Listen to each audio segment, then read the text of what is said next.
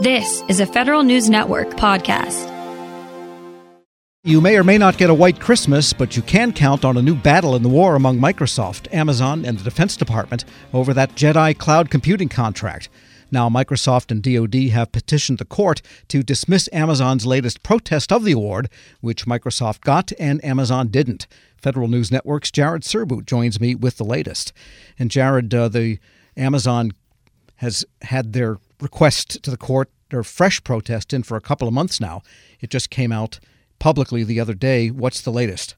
So the latest is, and to, to, be clear, this is a request for a partial dismissal at this stage. We'll, we'll get to the stage later on where, where there's cross motions for summary judgment. But at this point, they're really just asking the court to dismiss one of the four counts that Amazon has filed in this lawsuit. And that's the count that has gotten the most public attention. It contains all of the allegations of bias and improper influence um, by, by President Trump and if that if that count goes away it's certainly by no means the end of the lawsuit but it would get rid of as i said the most uh, the, the ones that have gotten the most public attention. The reason that the government and microsoft say that that, that count is no longer viable is because essentially they, they allege amazon filed this too late in other words, there's there's a doctrine, uh, um, th- there's a court precedent, I should say, in the Court of Federal Claims, uh, based on a case called Blue and Gold, that says you can't raise claims in a post-award bid protest that deals with factual substance that you knew or should have known about before the award. You, you have to raise those in a pre-award protest. And in this case, the allegation is they knew all of these all of these allegations of bias are based on information that they had before the award was made to Microsoft. So in in a nutshell nutshell, the doctrine basically says you can't complain about um, alleged bias that that you knew about before the award. You can't bring these claims in only after you found out that you lost. That's the famous blue and gold policy, in other words.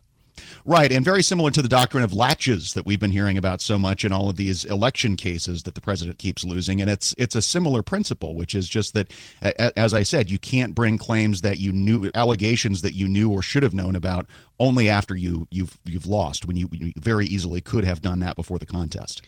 I have to hand it to Patricia E. Campbell Smith, the judge here at the Court of Federal Claims. She's got some really big sticky wickets going on in that court, including lawsuits over employment issues with you know federal unions. So uh, I, I admire that woman's fortitude. But there are some substantial other allegations in the Amazon protest, and the latest is that when they have rejiggered everything per the court orders earlier they come out tens of millions of dollars less than Microsoft. And nobody's contesting that so far as we can tell yet in, in that in the sense of having it dismissed. Right, and, and, to be clear, this was not any kind of lowest price technically acceptable contest here. DoD was allowed to decide which vendor offered it the best value, and it made a best value determination for um, for Microsoft. But but price certainly counts, and that is one thing that Amazon is contesting that they improperly overlooked that that huge price differential for really no technical advantage, and that the competition was really rigged toward Microsoft all along, including uh, during the uh, during the reaward process. But yes, there are plenty of other issues here besides the political bias allegations, eh, which which some have said, including myself, are, are, maybe a distraction from the more substantive issues that, that Amazon has brought to the table. And there are several, and, and they're they're really kind of run of the mill bid protest issues that that um, companies win or lose on all the time, both before GAO and the Court of Court of Federal Claims.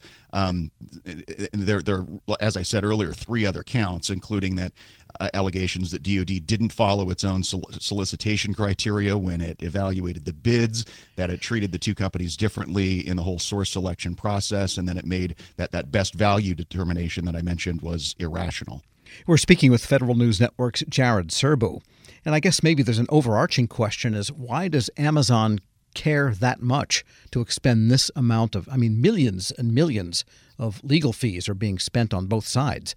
And there's so much cloud computing to go around. They already have a piece of DoD. DoD itself, in its various components and armed services, will have many more cloud contracts.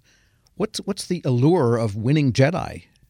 I, I think you'd have to say the biggest thing is that they can point to uh, the fact that they're the contract holder on the Jedi contract and, and and that that shows a lot of value for their commercial customers, which are obviously going to far outweigh the value of this contract. And it's it, the longer this drags out, as you said, um, it's it's you know cloud cloud work in DoD is going to go to other contract vehicles.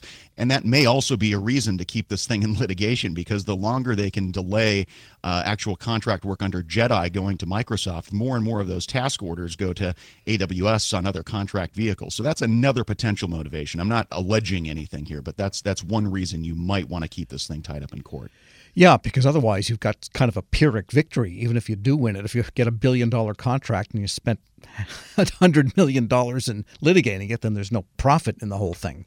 So what happens next? Where does this all stand in terms of schedule? So there's one more one more chance for uh, Amazon to reply to the to the kind of back and forth over this uh, partial motion for dismissal, and then we should have a, a, ruling on that issue sometime soon, hopefully. And then as things continue to move down the road, we'll uh, eventually get to cross motions for summary judgment, uh, which will will finally decide the case.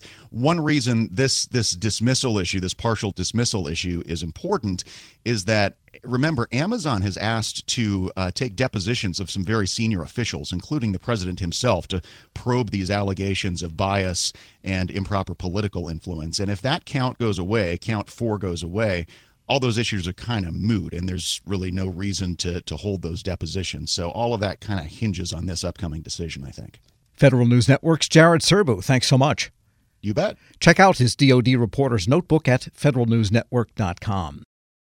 Grab a 30-day free trial of Live by Live Plus, and you'll get unlimited skips, commercial-free music, and all of the podcasts and live streaming events you can handle. Visit livexlive.com slash podcast one to learn more and start your free trial.